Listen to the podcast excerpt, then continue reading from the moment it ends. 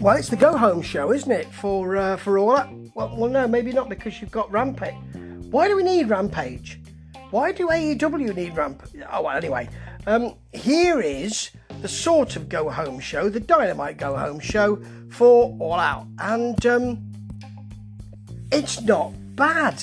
When you start with Santana and Ortiz versus uh, FTR, you really are starting with some big guns, and they have a superb match, particularly the work with Santana and Ortiz. They don't get the plaudits they deserve, in my view. They've been doing it for years. Wonderful um, Santana and Ortiz tope con hilos, a lovely Santana and Ortiz wheelbarrow cutter. Cash hits a nice gory special and face plant. There's a big rig which is broken up. Um, and then there's a lovely double face plant for a Santana and Ortiz win. Tight, frenetic, great wrestling. Wrestling, that's what AEW are about. Over the past few weeks, I think we've had, and I, I remember I mentioned that AEW was always ring to angle rather than angle to ring. I think recently we've had more angle to ring, particularly with CM Punk coming in, which I think has unbalanced dynamite. And they've got more. They've they've done something about that because here he comes. We're in Chicago. They love him. Tells us he's scared about wrestling.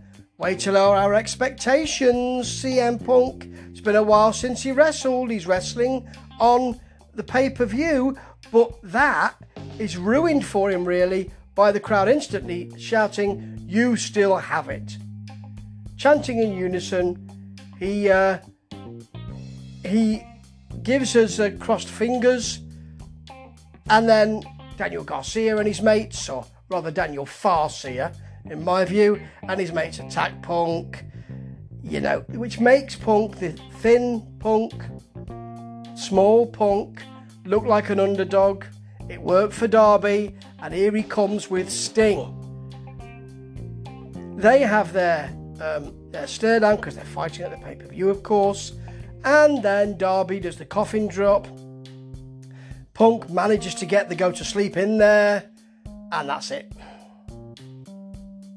Now, they've handled Punk there quite well because they didn't just give him the here I am, let's all cheer and let's all shout, and that's all we can do. Welcome to me. They're going to have to get him into the wrestling business soon rather than just the entertainment business. And probably by putting him as the underdog, they've done that quite nicely. And they've also done something nice with MJF because he's been struggling over the past few weeks. He is no longer, in my view, the preeminent heel in wrestling. I'd say, I mean, that's just not, it just doesn't happen for him at the moment since the pinnacle was formed, really. He's struggled. He's good on his own. So they put him on his own with Tony Schiavone. It, Schiavone doesn't get a chance to speak, and he gives us a nice piece to multiple cameras. Way to work those cameras. Camera one, now camera two. Back to camera one, close up camera two. Back to camera two, back to camera one. Very nicely done, MJF. It doesn't say much of any import, but it's better. It's tighter. And now we've got something else that needs to happen. Jack Evans is in the ring, looking thicker and bigger and perhaps a little chunkier because he's got his shirt still on as you than than he has been doing with uh, Orange Cassidy, so you know who's going to win. And um, Evans deserves a lot more than he gets. He's in the Hardy Family Office at the moment. Early on, Orange Cassidy DDT spiked Evans on the top of his head, but Evans hits a spider German suplex. Nice to hear it called by Excalibur. It's beautiful. And he does much better work than Orange Cassidy, who steals one. As Tony Schiavone rightly said, or was it JR rightly said, with a small package or a cradle, inside cradle. JR said, a small package. It's also called in some areas. and um, yeah, he steals one. He didn't deserve to win it. That's not really the way to sell Orange Cassidy. Evans really deserved that win.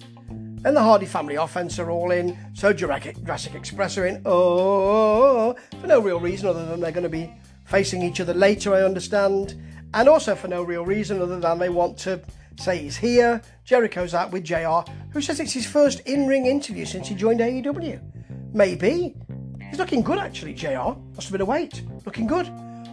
And Jericho talks about, you know, he could his career, his in ring career could be over at the pay per view. Well, yeah, that'll put a few points on the pay per view, probably.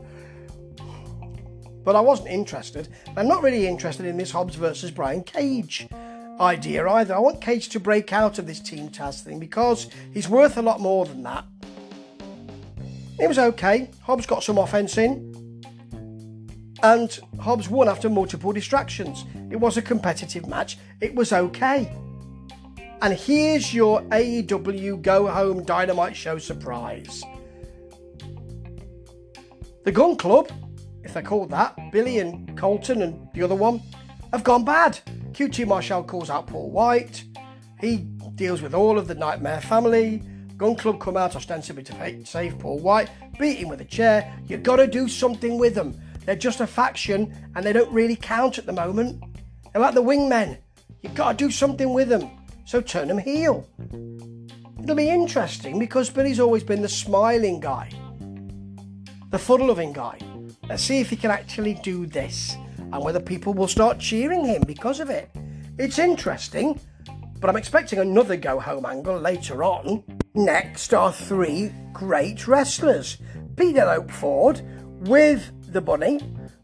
Bunny is uh, some in, in some way revelatory to me actually, and um, Tay Conti. And they have a good match, as you know they will.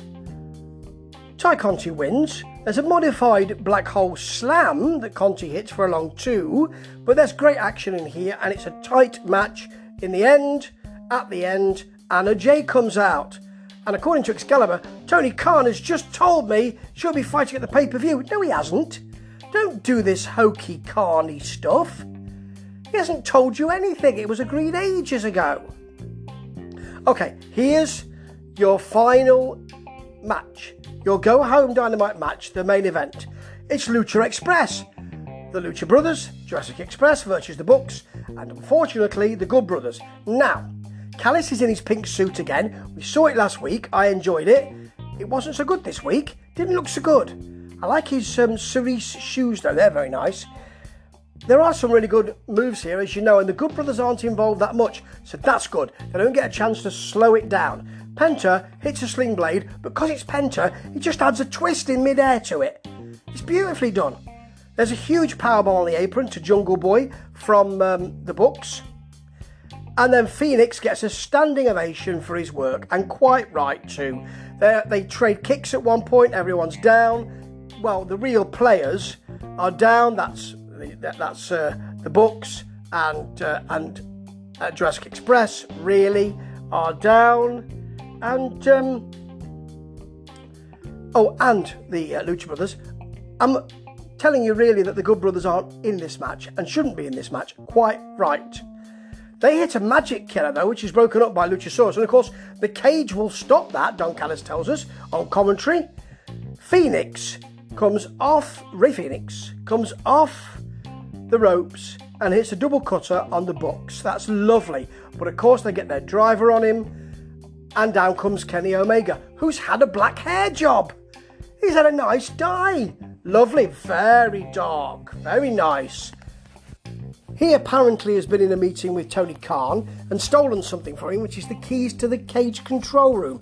Didn't need that. Just say, bring the cage down. They bring the cage down and beat people up, and I'm sure there'll be a save with. Oh, oh, FITE TV have ended it there. I can't see whether there was a save. And how we went out on this. What happened? Oh, curse you, FITE TV. No, actually, you're a really good service in general. But what happened at the end? Anyway, this was a good go home dynamite show. Some good wrestling in this when you start with those two fantastic tag teams, Santana and Ortiz and FTR. You know things are going to go okay. There's some stuff I'm not keen on. I don't buy CM Punk. I, as I keep saying, I wasn't around during his WWF time or WWE time, so I don't buy him. Um, I don't buy MJF. Right now, I think he's stuttering and spluttering. He's not the smooth heel he once was. He was better this week though. And I, but I buy some of the wrestling here, particularly from Jack Evans. I buy um, Penelope Ford and the Bunny and Tay Conti. I love all that. I buy the Bucks. I buy I buy uh, the Lucha Brothers and Jurassic Express, and they had good matches this week. It was a better Dynamite this week. It still had some hokey stuff, but it was smoother, it was better, and it was about wrestling. From the ring to the angles, it's about time. The one thing that stands out for me is from the angle to the ring, and that's CM Punk. We'll see what happens at the pay per view, but I'm not sure he's going to be as fantastic as people want him to be. Ta ta.